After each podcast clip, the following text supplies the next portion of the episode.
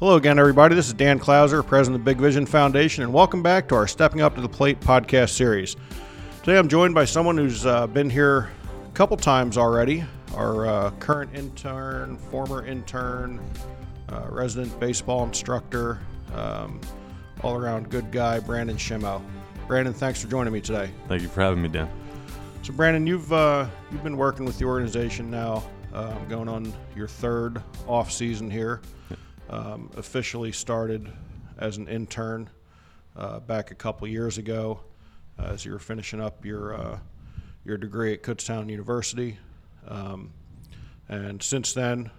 Uh, I guess you liked us so much that you keep coming back in the off seasons. You're currently playing for the uh, Winnipeg Goldeyes, who are the defending champions of the American Association Independent Baseball.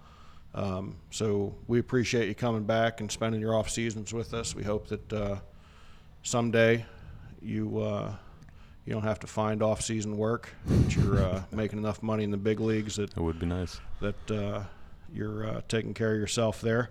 But uh, first of all, let's let's talk a little bit about um, you know number one why you you enjoy coming back to the organization because again your your official internship ended uh, two years ago. So you know why why did you find it uh, that you wanted to come back for the the following two off seasons? Um, mainly because uh, growing up, I remember talking about this last time I was here. Um, I didn't have an organization like this near where I grew up that offered all these types of different organized sports and community-based events and stuff like that. So when I heard about you guys, I, I like I said, I I knew from a close friend uh, your organization before it became Big Vision Foundation, and I thought it was cool what you did, and and um, now that you guys have a complex, it makes it even easier to host these events. And for the most part, I, I love working with kids. I love teaching them the game that I love, as well as just any of the fundamental sports about having fun and and just getting out there and keeping yourself busy because sports is a great way of kind of building character both on and off the field and I think it's it's a good benefit to have for this community and it, it, it needs to get bigger because I think the effect will really put an impact on how kids grow kind of develop along the way and I, th- I think it really does help. Yeah absolutely. So as I'd mentioned in my intro, you know, one of the things that you you do for us in the off season here, um, in addition to just helping us build our database and reach out to teams to get them into our tournaments over the the spring, summer, and fall, um, is you help out with our, our camps and clinics, and you also do some private lessons, um, and that's yeah. something that we started with last year. Um, where you'll do private lessons out of our indoor facilities, which is located at Ozzy's, um, off Route 61 in Leesport. So tell me a little bit. Um, you know, going to give you a little bit of a chance here to plug yourself. So we got some young listeners out there. They're looking to get some private lessons in the winter. You know, what's one of the things that you're you know going to stress?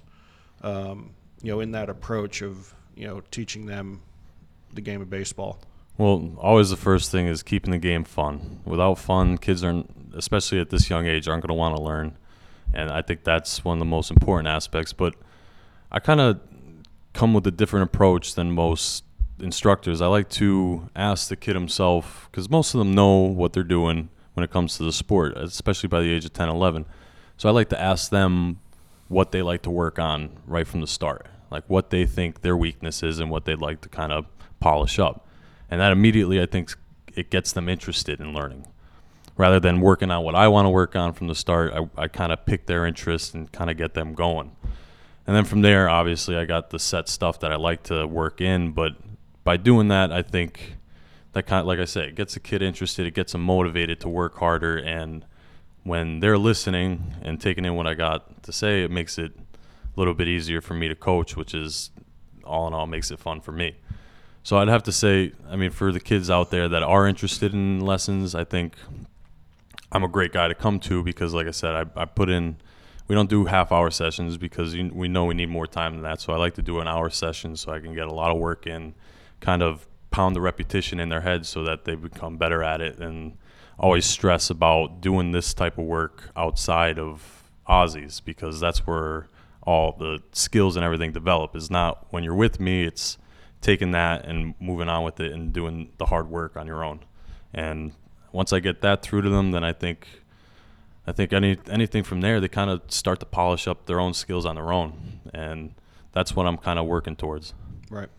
So uh, one of the other things you do with this is helping out with our, our baseball camps out at Ozzy's as well. So we've got uh, January, February, and March. We've got uh, baseball camps on uh, Wednesday nights and softball camps on Thursday nights out there.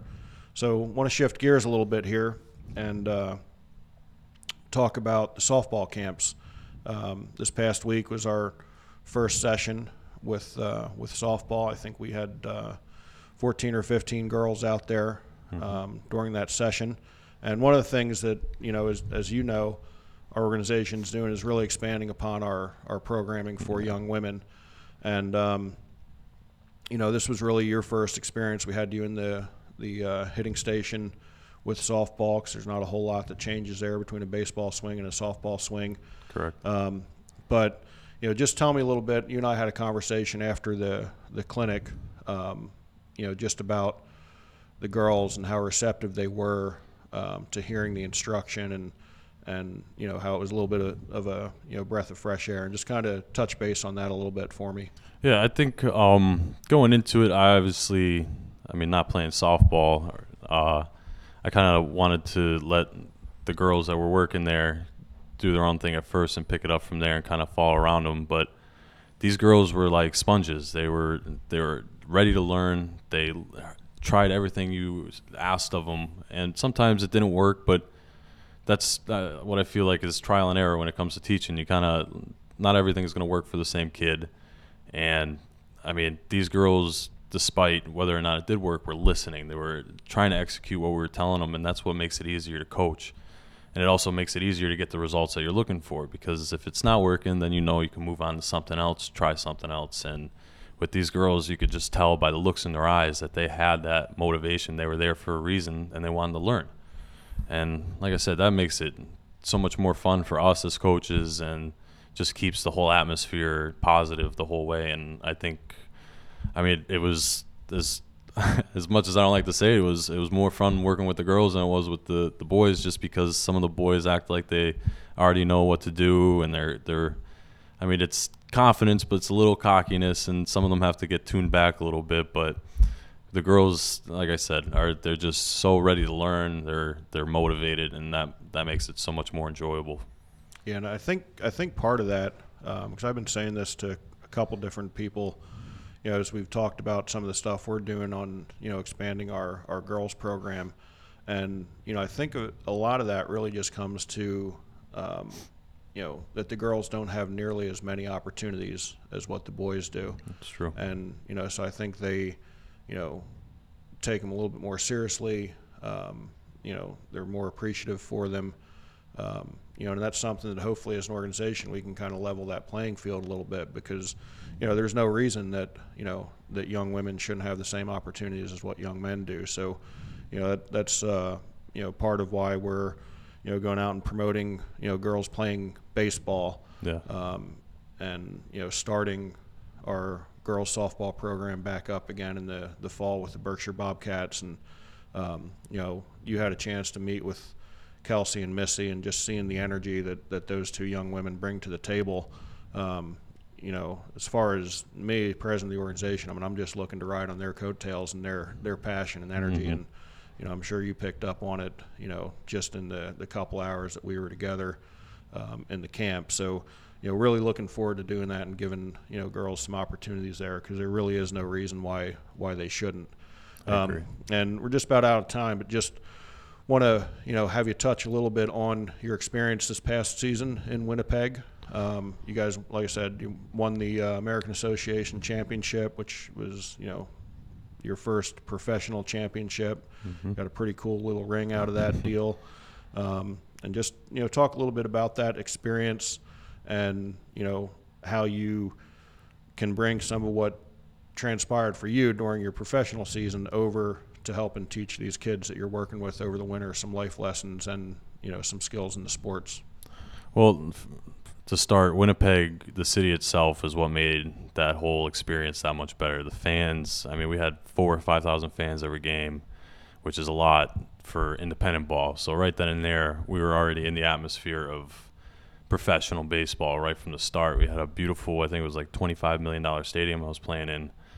And just the, the city itself, the background where it was located, everything was like anything I could dream of. So, to get comfortable there took little time whatsoever. And some of the lessons i've learned like this league that i was in there was a lot of older more experienced ball players and i took advantage of that by picking their heads. And even though i'm professional i know there's still a lot for me to learn and i want to learn just like these kids that i'm working with.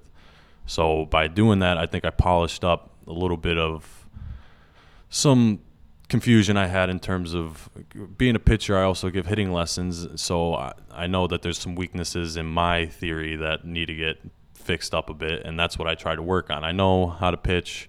That's the reason why I'm professional, but hitting, I wanted to kind of learn a little bit more. So I took that opportunity to pick these guys' heads, learn a little bit more, learn how to be able to break it down to kids at a younger age because that's probably one of the most difficult parts. And that was one of the I think the most cherishable lessons that I've learned while I was out there. I mean, playing the game comes easy to me at this point because I just love it. Like it's the most fun I ever have. And when you got Winnipeg out there supporting you, it makes it so much easier to play. But to br- the lesson that I brought back here is definitely how to kind of get closer with these kids in terms of their level of thinking and like Reggie Abercrombie, uh, who I was a center fielder for a few years in the MLB. I worked with, I got the opportunity to work with him at camps out there, and this guy was amazing. He knew how to get every kid included, didn't leave anybody out, and you can just tell by the looks on their faces how just how much fun they were having, how much they just wanted to do it again. And I think that's that's one of the things that matter the most to me is trying to get that that fire under them going to where they're motivated, not just to do maybe baseball, but to do something in general in their, in their life, whether it's a sport, whether it's a career. Get that that head going early so that they don't waste time trying to figure out what they want to do. I think that's the, the sign of a really good coach is when you never stop learning yourself. Exactly. Um, so really good to hear that you're doing that. So we're out of time here, folks. But uh, as always, check us out at uh, BigVisionFoundation.org if you're interested in getting lessons uh, from Brandon. That's on our website. Uh, click on the uh, the instruction tab, and there's a link there for him. But real quick, Brandon, if you want to let people know your email address where they can email you directly to set up some lessons. My email address is bshim, spelled S H I M, 1343 at gmail.com. All right. So uh, email him directly, or like I said, there's a link to his email on our website at BigVisionFoundation.org. Thanks, Brandon. Thank you.